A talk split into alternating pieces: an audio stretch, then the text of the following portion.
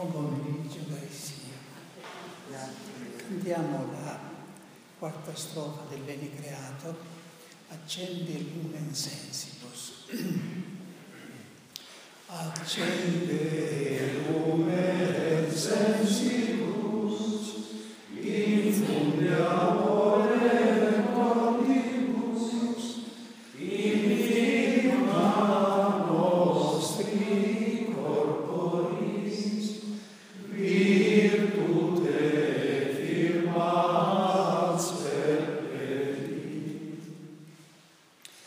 Accendi una luce nelle nostre menti, infondi amore nel nostro cuore, ciò che nel nostro corpo è infermo, guariscilo con la tua potenza invincibile.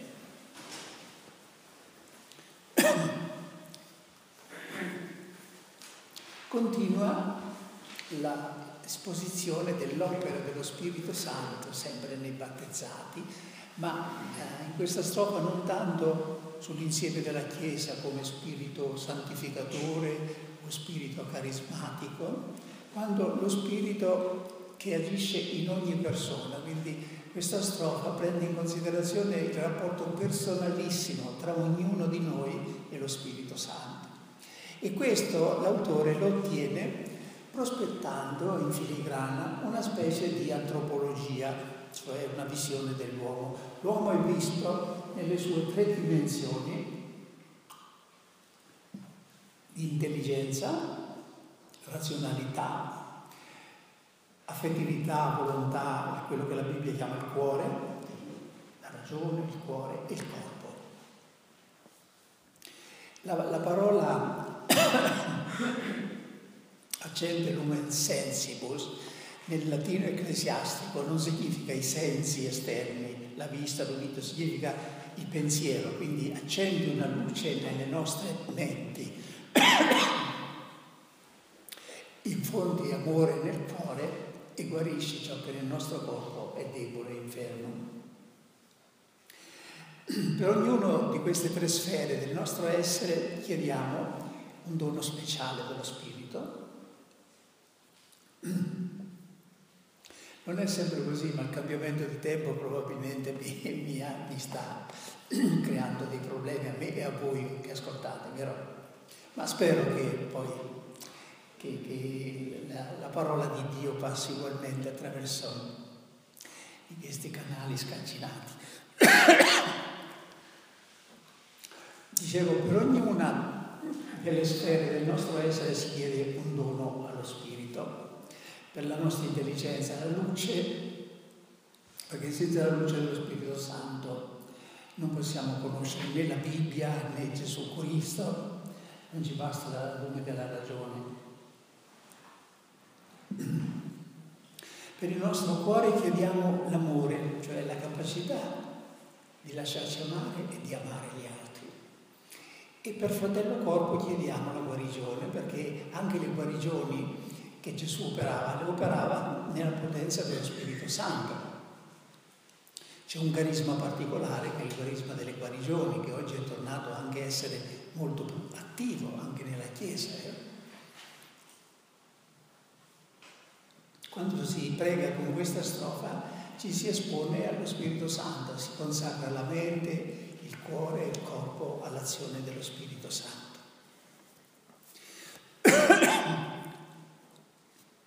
Riprendiamo, continuiamo il nostro itinerario dall'uomo vecchio all'uomo nuovo.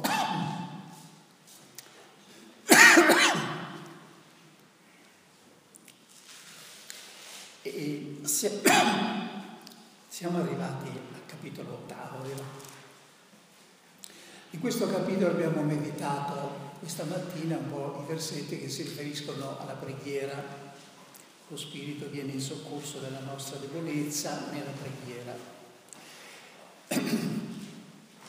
Dal versetto 31 in poi c'è quello che viene chiamato, c'è un titolo nella Bibbia, l'inno all'amore e con l'aiuto di Dio vorrei proprio parlarvi, commentare questi versetti che sono eh, incandescenti, questo inno all'amore trionfante di Dio. Ricordate che nel Vangelo di oggi Gesù diceva sono venuto a portare il fuoco sulla terra e come vorrei che fosse acceso già. E che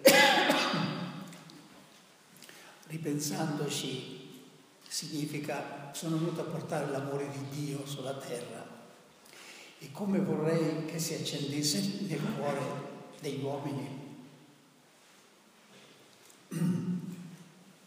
E io umilmente questa sera sono venuto a portarvi il fuoco e come vorrei che fosse acceso qui dentro, qui dentro prima di uscire. Vediamo di situare questa parte della lettera ai Romani. San Paolo ci sta parlando del frutto positivo della redenzione.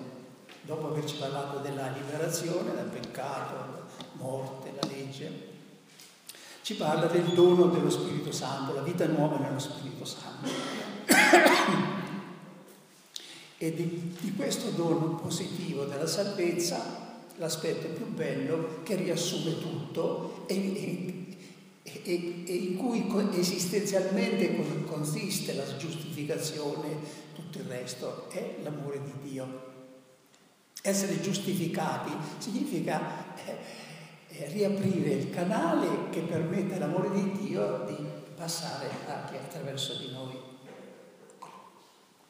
Questo è un tema che attraversa, afflora un po' ogni tanto nella lettera ai Romani. All'inizio eh, San Paolo dice che i Romani sono amati da Dio, poi al capitolo quinto dice che l'amore di Dio è stato riversato nei nostri cuori e finalmente qui esplode questo inno che adesso ascoltiamo. che diremo dunque in proposito? Se Dio è per noi, chi sarà contro di noi? Egli che non ha risparmiato il proprio figlio, ma lo ha dato per tutti noi, come non ci donerà ogni cosa insieme con lui? Chi accuserà gli eletti di Dio? Dio giustifica. Chi condannerà? Gesù Cristo che è morto, anzi è risuscitato, sta alla destra di Dio e intercede per noi? Chi ci separerà dunque dall'amore di Cristo? Forse la tribolazione, l'angoscia, la persecuzione, la fame, la nudità, il pericolo, la spada. Proprio come sta scritto, per causa tua siamo messi a morte tutto il giorno, siamo trattati come pecore da macello. Ma in tutte queste cose noi siamo più che vincitori per virtù di colui che ci ha amati. Io sono infatti persuaso che né morte né vita, né angeli, né principati, né presente, né avvenire, né potenze, né altezza, né profondità, né alcun'altra creatura potrà mai separarci dall'amore di Dio in Cristo Gesù nostro Signore.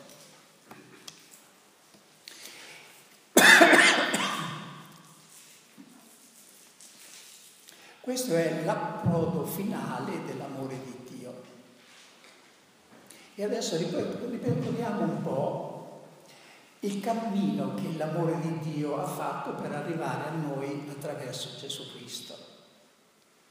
E partiamo dalla sorgente stessa di questo amore di cui ci parla San Paolo. E la sorgente è la Trinità. Dio è amore e per questo è Trinità.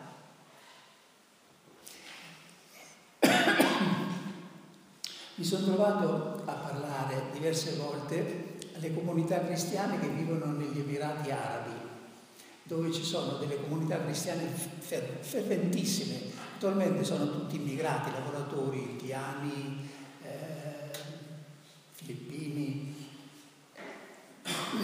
E lì i cristiani sono spesso eh, insomma, aggrediti con questa obiezione perché voi cristiani credete in un Dio uno e trino non nel, nel, non siete monoteisti, non credete nel Dio unico. E mi sono trovato a dover dare delle risposte semplici ai fratelli per poter difendere la propria fede, prima di tutto dentro di loro. Però. E la, la, spiegazione della Trinità è più semplice di quello che, che, che, che sembra, sapete. Dio è Trinità perché è amore. E l'amore non può esistere meno che tra due persone. Perché se c'è una persona sola non può essere amore, altrimenti sarebbe amore di se stesso. Sarebbe egoismo, non, narcisismo, non amore. Là dove Dio è concepito come legge assoluta o come potere assoluto, evidentemente non c'è bisogno che ci sia una comunione, un io, un tu. Ma dove Dio è concepito come amore nella, nella Bibbia, è spiegabile, anzi in certo senso è necessario che ci sia un, uno che ama, uno che è amato, perché non esiste un amore che non è amore di qualcuno o di qualcosa. Dunque, ecco che eh, la spiegazione che, della Trinità è che Dio è amore. E Dio, proprio perché è amore, l'amore tende a comunicarsi, a effondersi, in latino si diceva eh, diffusivum sui, ama diffondersi. Ecco che ha dato origine all'universo, come diceva la preghiera eucaristica quarta che abbiamo usato ieri. Hai dato origine all'universo per effondere il tuo amore su tutte le creature e allietarle con gli splendori della tua luce. Dunque la creazione è, è, è la, prima, la, prima, manifestazione della, della, della, la prima cascata dell'amore di Dio. Forse ricordate che nel catechismo tradizionale alla domanda perché Dio ci ha creati, cosa si rispondeva? Per conoscere, questa vita e poi vederlo nell'altro, benissimo. Ora, la risposta è giusta, eh, però è, è incompleta, anzi manca la parte più importante, perché risponde alla domanda, questa risposta del catechismo, per quale scopo Dio ci ha creati? cioè la causa finale, perché lo conoscessimo, lo amassimo, lo servissimo, eccetera. Vero? Non risponde alla domanda perché la, la causa causante, cioè chi l'ha spinto, che cosa l'ha spinto a crearci. Perché a questa domanda non si può rispondere perché lo amassimo, si deve rispondere perché ci ha amato. Quindi la, la, la ragione profonda della creazione non è perché noi amassimo Dio come se Dio avesse bisogno dell'amore delle creature. No, è perché essendo amore lui voleva comunicare il suo amore. E Giovanni ce lo dirà esplicitamente, in questo sta l'amore. Non che noi abbiamo amato Dio, ma che lui ha amato noi per primo. Dunque se esistiamo è perché siamo amati. Se vogliamo la prova che siamo amati, andiamo davanti a uno specchio, guardati e di, se esisto è perché sono amato. Anzi, un filosofo francese, Gilson, ha cambiato la frase famosa di Descartes, penso dunque sono, e l'ha tradotta in quello che è la, il, principio fondamentale della metafisica cristiana. Sono perché sono amato, sono perché esisto perché sono amato. Sì, e difatti questa è la spiegazione. Non c'è altra ragione per cui noi esistiamo se non perché siamo stati amati e da Dio. E poi Dio uh, attraverso nella storia prepara un popolo, lo fa come dire tramite della sua rivelazione, comincia a rivelare il suo amore agli uomini, lo fa attraverso la Bibbia, i profeti.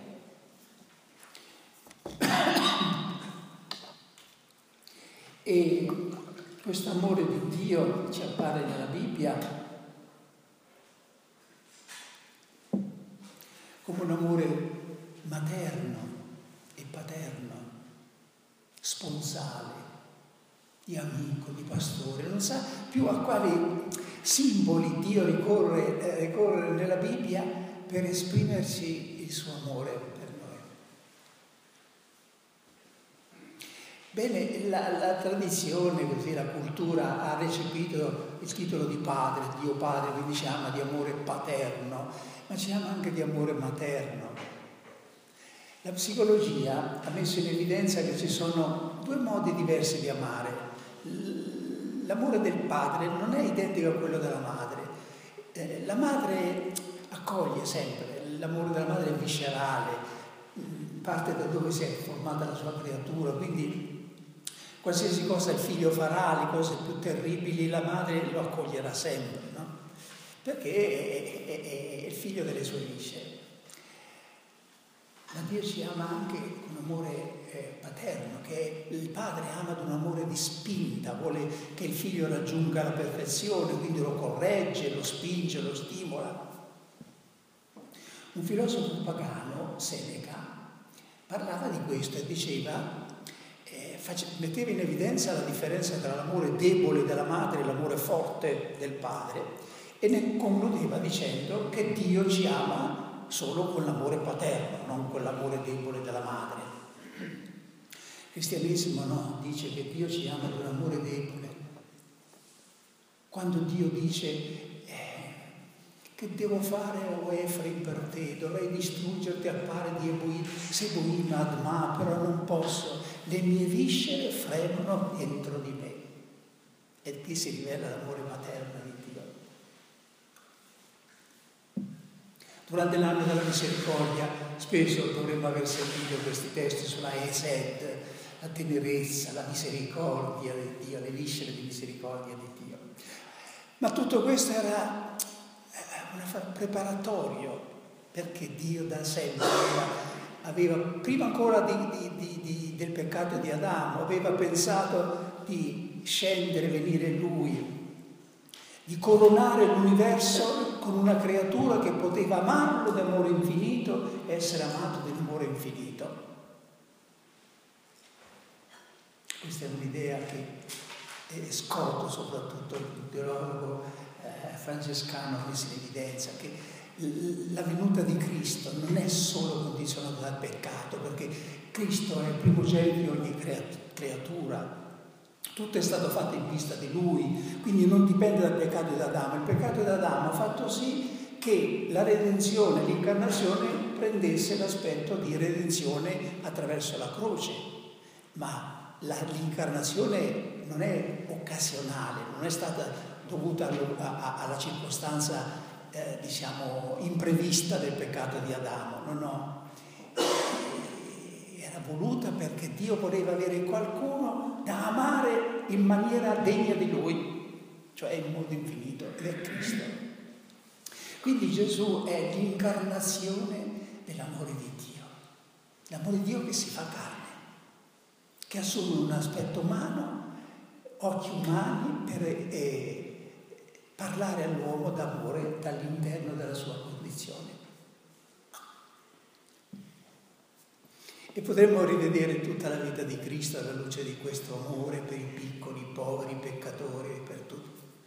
Solo con i presuntuosi eh, Gesù doveva essere duro, ma non perché non li amava, o forse Gesù amava i farisei più degli altri, proprio perché li sentiva così poveretti, così chiusi all'amore di Dio, così pieni di sé.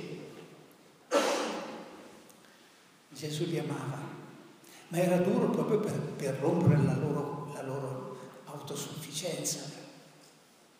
E così arriviamo alla croce.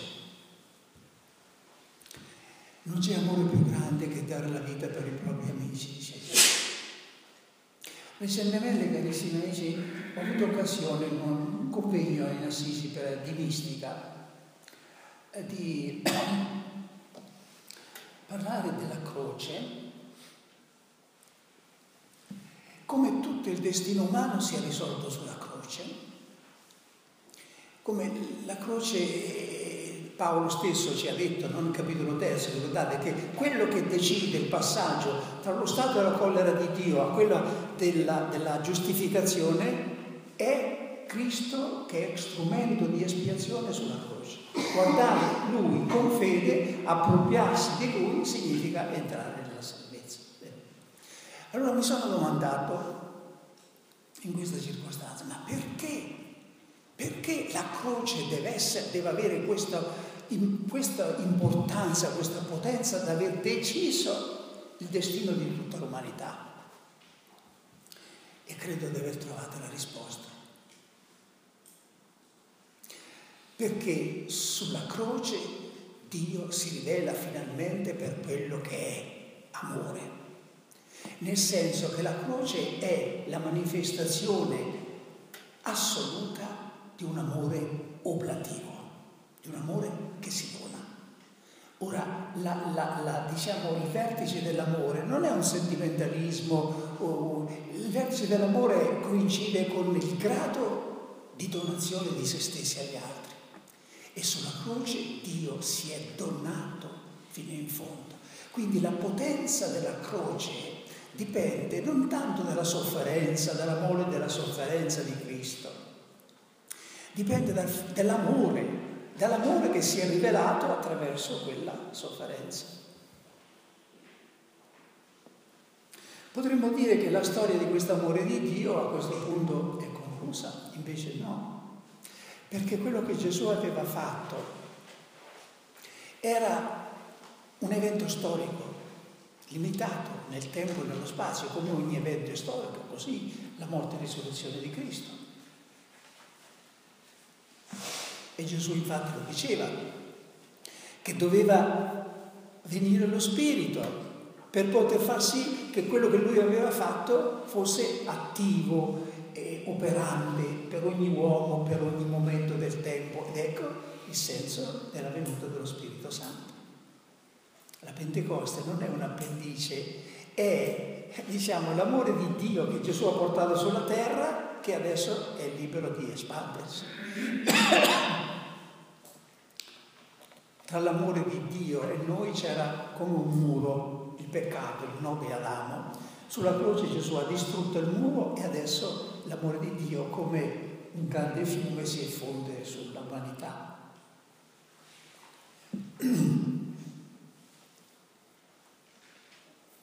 Ecco, questo è questo amore di Dio, questo fuoco che Gesù è venuto a portare sulla terra e che Lui desidera tanto che si accenda in ognuno di noi. Vi confesso che prima di venire qui ero preso quasi un po' da paura, per la paura di sciupare questo. Io vado a parlare dell'amore di Dio, cioè porto il fuoco tra le mie mani e non mi scotto. E ho chiesto al Signore di scottarmi un po', anche se io non lo sento, perché non si può parlare dell'amore di Dio, carissimi amici. Come fosse una questione intellettuale da cui prendere nota, eccetera. E dobbiamo adesso, nel tempo che avete dopo questa meditazione, chiedete, chiedete un po' di fuoco, perché altrimenti tutto resta a metà strada. Discorsi, così, discorsi. Si possono fare i discorsi, gli elogi più meravigliosi dell'amore di Dio, ma se non permette all'amore di Dio di lambirti, non, non ti raggiunge. E, e, dobbiamo chiedere allo Spirito Santo, che è quello che, che fa accendere il fuoco e accendere la scintilla di farlo. Noi tiriamo solo qualche conclusione come possiamo fare in, con le nostre forze. E le conclusioni sono due. Prima,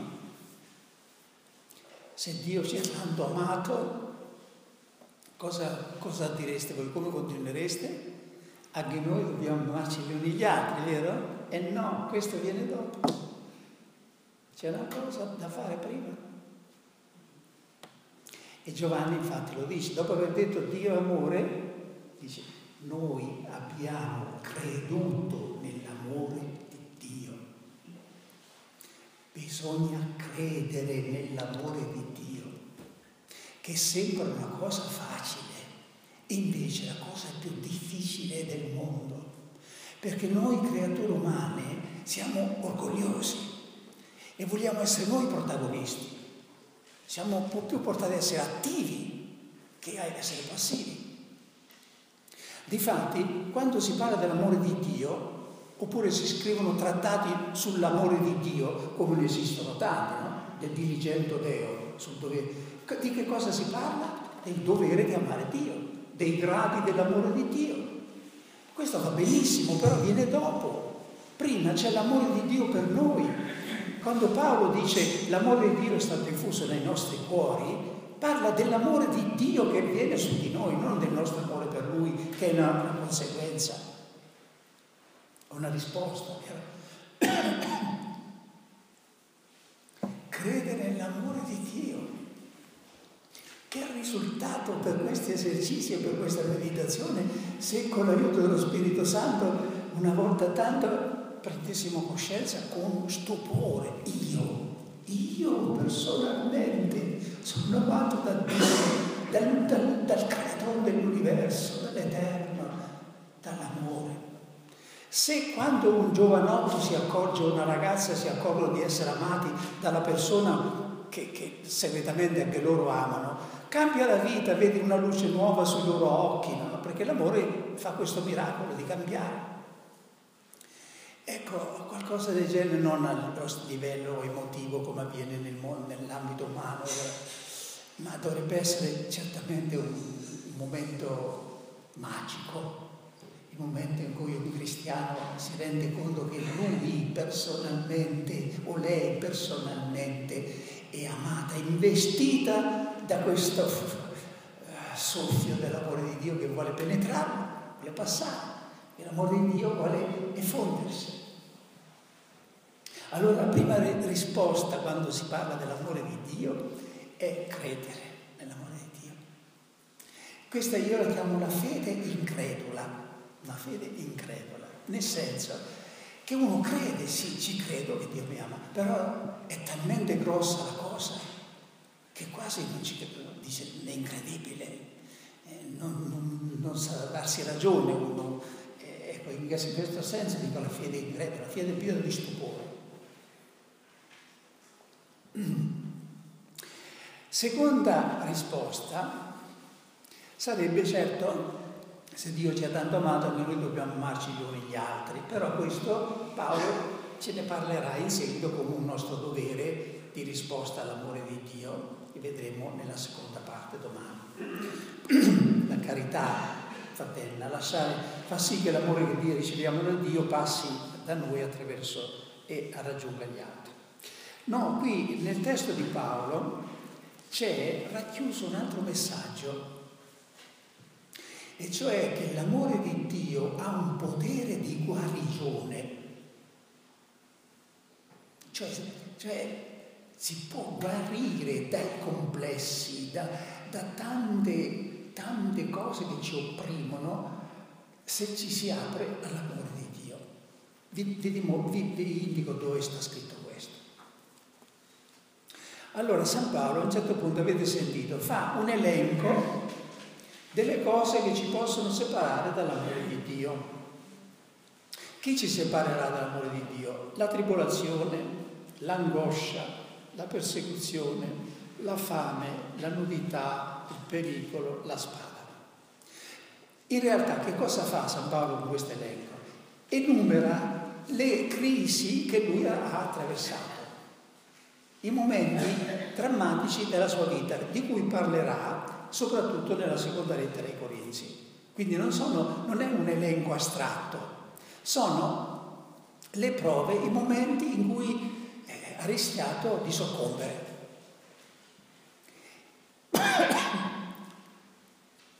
Guarda queste cose alla luce dell'amore di Dio invincibile e si accorge che può essere più che vincitore. Noi siamo più che vincitori per virtù di colui che ci ha amati. Quindi l'amore di Dio diventa più forte di tutti i motivi negativi. Per imitare San Paolo, per fare quello che, che, che ha fatto lui, che cosa si deve fare? Niente, ripassare, ripassare eh, richiamare alla mente i momenti che anche per noi sono stati momenti critici, cose di cui ci vergogniamo, cose che abbiamo subito magari da piccoli, ricordi pelosi che abbiamo dentro di noi, un difetto che crediamo di avere o che abbiamo in realtà e, e che attira talmente l'attenzione nostra che ci vediamo solo attraverso quel difetto. Ecco, tutte queste cose negative che eh, con un'espressione biblica potremmo chiamare i corpi morti, che portiamo sulla coscienza. Ecco, allora tiriamo fuori tutte queste cose eh, dentro di noi e le guardiamo alla luce, però Dio mi ama, così come sono Dio mi ama. E, e anche noi dovremmo eh, arrivare alla persuasione ed essere più che rigido. E che cos'è questo? Che cos'è questo difetto? Cos'è questa, questa questo torto che ho subito, questa, se parlasse delle donne in particolare, qui ci sono, ma non sono la, la, diciamo, la maggioranza, eh, molte di loro, per molte di loro questi corpi morti comportano anche abusi che hanno ricevuto, di cui ormai si sente parlare sempre più spesso. In un modo o in un altro, o per violenza o per, per passione, molte sono state e allora si portano dietro, ci sono persone che tutta la vita sono segnate da queste esperienze e non c'è psicanalista che li guarisce meglio di questo. Ma che cos'è questo? L'amore di Dio travolge tutto questo, travolge tutto questo e, e riscatta, risana, restaura, mi rende più bello di, di, di, di prima. Lava più bianco della neve. Poi San Paolo fa una, un'altra seconda cosa. Dice, io sono persuaso che né morte né vita, né angeli né principati, né presente né avvenire, né potenze né altezze né profondità né alcun'altra cosa potrà separarci dall'amore di Dio, che è in Cristo Gesù nostro Signore. L'amore di Dio che adesso si è incarnato in Gesù Cristo nostro Signore un amore qualificato, non più un amore di Dio in astratto, amore concreto. Ora, cosa fa San Paolo in, questa, in queste uh, espressioni? Guarda e diciamo, allarga l'orizzonte, da se stesso passa a guardare il mondo con le cose che a quel tempo avevano il potere di terrorizzare l'uomo. E sono eh, la vita, la morte, il mistero della morte, le potenze dell'alto nell'antichità erano le potenze astrali che decidevano il destino umano. L'uomo viveva sotto l'influenza eh, negativa degli astri. Le profondità erano le, le divinità ctoniche, cioè le potenze sotterranee, demoniache, diciamo. No? Quindi guarda le cose che avevano il potere di terrorizzare l'uomo. e conclude che nulla potrà separarci dall'amore di Dio che è più forte di tutto questo. Allora se vogliamo imitarlo, noi oggi dovremmo guardare le cose, diciamo un po' sull'orizzonte eh, eh, globale del mondo. Ci sono state sempre, mi pare già l'accennavo, delle cose che hanno terrorizzato gli uomini. Fino a, negli anni della mia giovinezza, fino a, non molto tempo fa, era il pericolo della guerra atomica, si viveva nella, nella paura. Poi è venuto il terrorismo, che abbiamo ancora oggi.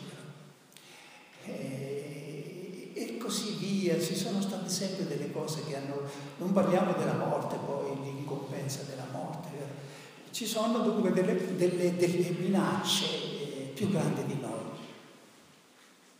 ma anche queste non sono più grandi dell'amore di Dio.